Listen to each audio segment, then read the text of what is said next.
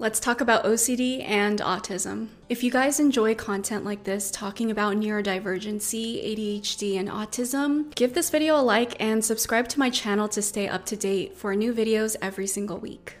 Hello, you guys. Welcome back to my channel. And on today's episode, I wanted to talk about OCD and autism, talk about the overlapping symptoms, and also the little minute differences between these two disorders. The reason why I wanted to talk about OCD and autism is because a lot of the times people who are diagnosed with autism was actually previously diagnosed with OCD before the autism was discovered. There are a lot of coinciding symptoms between these two disorders. 84% of autistic individuals have some form of anxiety, which is a high percentage. As much as 17% of autistic individuals also have OCD. And even a larger proportion of people with OCD may also have undiagnosed autism. People with autism are twice as likely as those without to be diagnosed with OCD later in life. And people with OCD are four times as likely as typical individuals to later be diagnosed with autism. The reason why a lot of the times people get misdiagnosed is because behaviors associated with rituals within OCD may look very similar to the repetitive behaviors that coincides with autism. So let's break down the differences between the rituals and the repetitive behaviors. Obsessive compulsive disorder, which is OCD, features a pattern of unwanted thoughts, fears, and obsessions that lead you to do repetitive behaviors or compulsions. These obsessions and compulsions interfere with daily activities and cause significant distress. You may try to ignore or stop your obsessions, but that only increases your distress and anxiety. Ultimately, you feel driven to perform compulsive acts to try to ease your stress, despite efforts to ignore or get rid of the bothersome thoughts or urges. OCD obsessions are repeated, persistent, and unwanted thoughts, urges, or images that are intrusive and cause distress or anxiety. You might try to ignore them or get rid of them by performing a compulsive behavior or ritual. These obsessions typically intrude when you're trying to think or do other things. So, a few things I really want to highlight here that is those very minute differences between OCD and ASD, which is autism spectrum disorder. A lot of the times, these compulsions that come with OCD are described as irrational. They don't really have a reason, it's just a compulsion to need to do something specific. And you feel a very deep sense of discomfort to do that specific compulsion. A feeling someone with OCD can have is that they almost feel trapped by their compulsions and by their obsessions. And it's almost as if these rituals and compulsions don't even bring a sense of comfort or relief. It's just a consistent source of anxiety for a person and discomfort. The difference between just OCD and OCD that is coinciding within autism is that I find with autism, there's always a very specific reason for our repetitive behaviors and our preferences. Usually, we know the reason why we have these preferences and repetitive behaviors, and we could explain it to you. Again, not everyone with autism can have these capabilities because there are communication and social deficits there. So, this doesn't necessarily apply to everyone, right? But for the most part, autistic individuals who do have OCD type of tendencies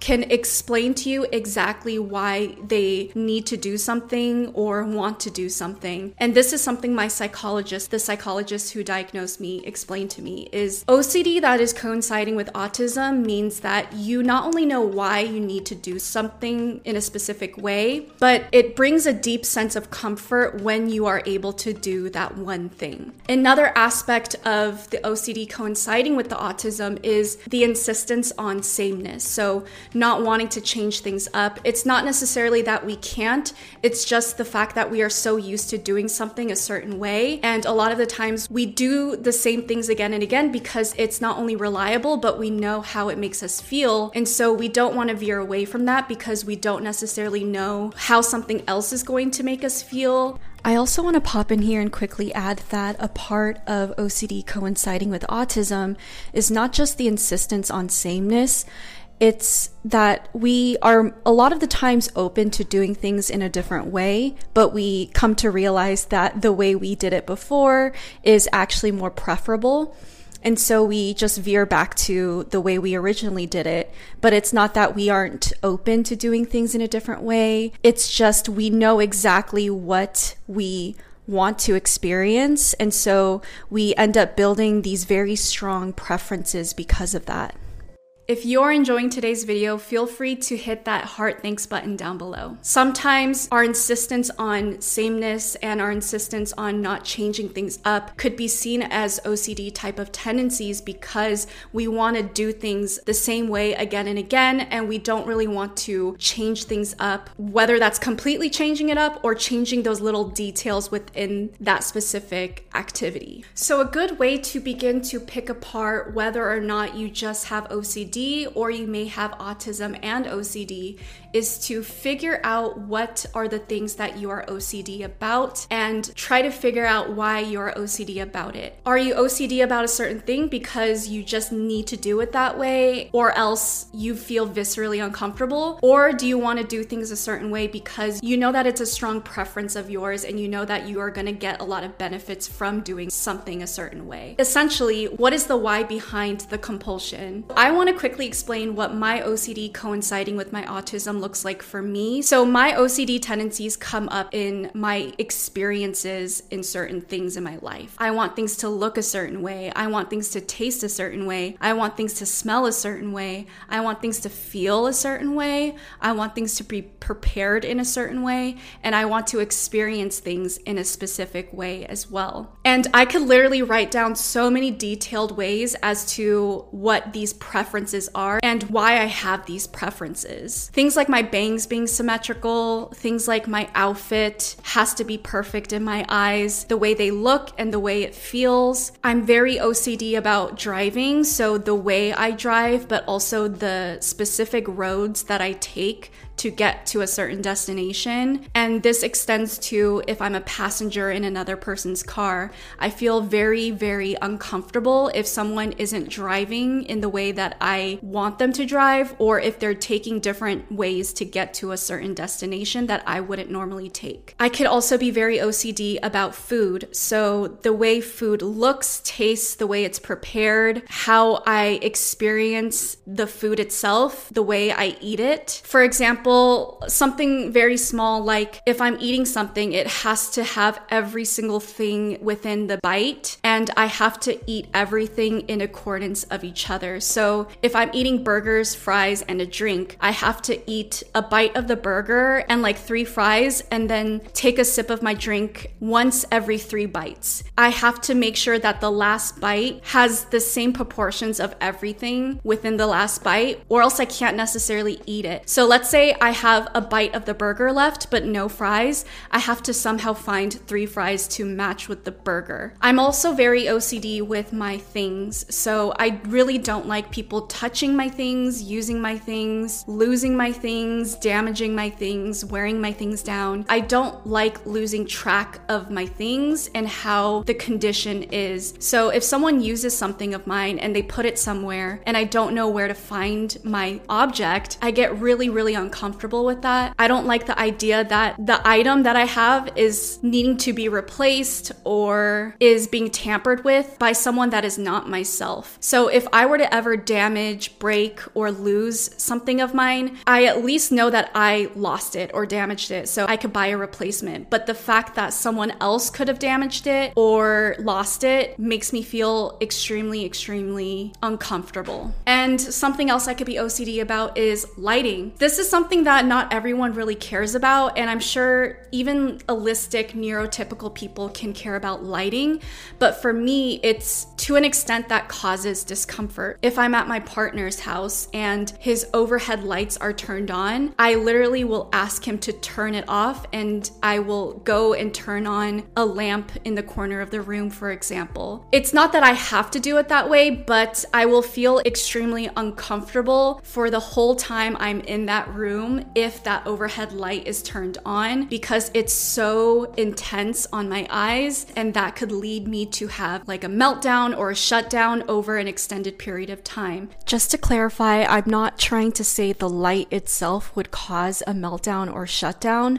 What I am saying is that that sensory discomfort may just start as an objective discomfort, But if for any reason a social interaction leads me to be emotionally or mentally dysregulated, having the sensory discomfort of the light would make that experience more intense and make it harder for me to regulate myself. And so it would be easier for me to be pushed into a meltdown or shutdown. This is why it's so important if you are a neurodivergent person or a person with autism to know what your sensory discomforts are because a lot of the times we may think that we are just someone who has a hard time with emotional regulation or regulation in general. But in reality, we may have already been struggling with certain sensory discomforts that makes it harder to emotionally regulate in certain situations.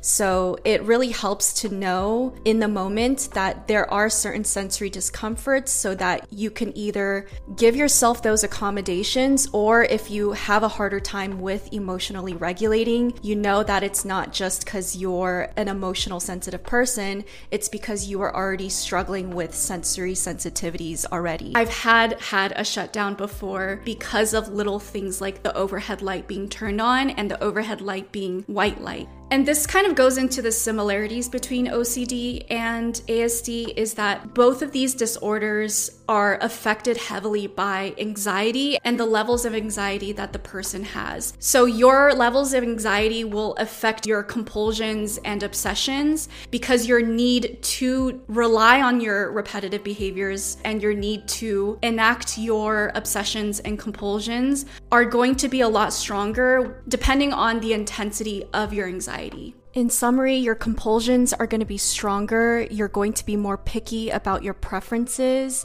and you will have more repetitive behaviors because you are essentially trying to self soothe due to the heightened anxiety.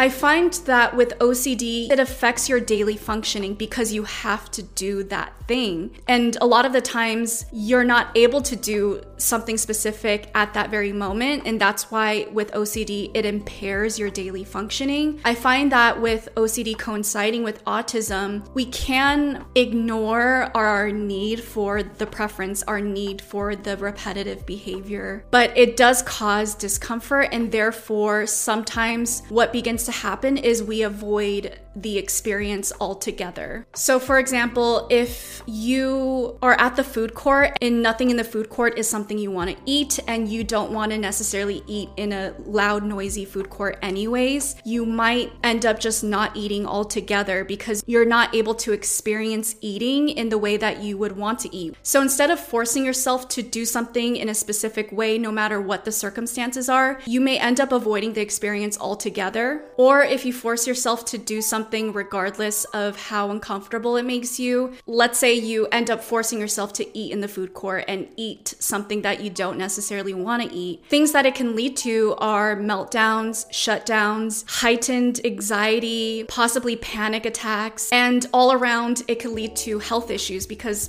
everything I just said is not good for your health, right? For those who do decide to still find ways to maintain their preferences, let's say you're the autistic person with OCD and you say, I don't want to eat in this food court. Let's find a restaurant that is more quiet and serves Italian food because that is something I know I want. The pitfalls of advocating for your preferences can make you seem controlling, picky, difficult, high maintenance. And for a lot of autistic adults, they don't want to feel like they are the high maintenance person, the picky person, the controlling person, right? And so what we end up doing is we give up on our preferences for the sake of your relationship with the other person so that the other person doesn't have a negative opinion of you. If you are an autistic person or suspect that you have autism and you do have OCD tendencies, I encourage you guys to continue to learn about why you have these preferences and repetitive behaviors. And likewise, if you are ever in a situation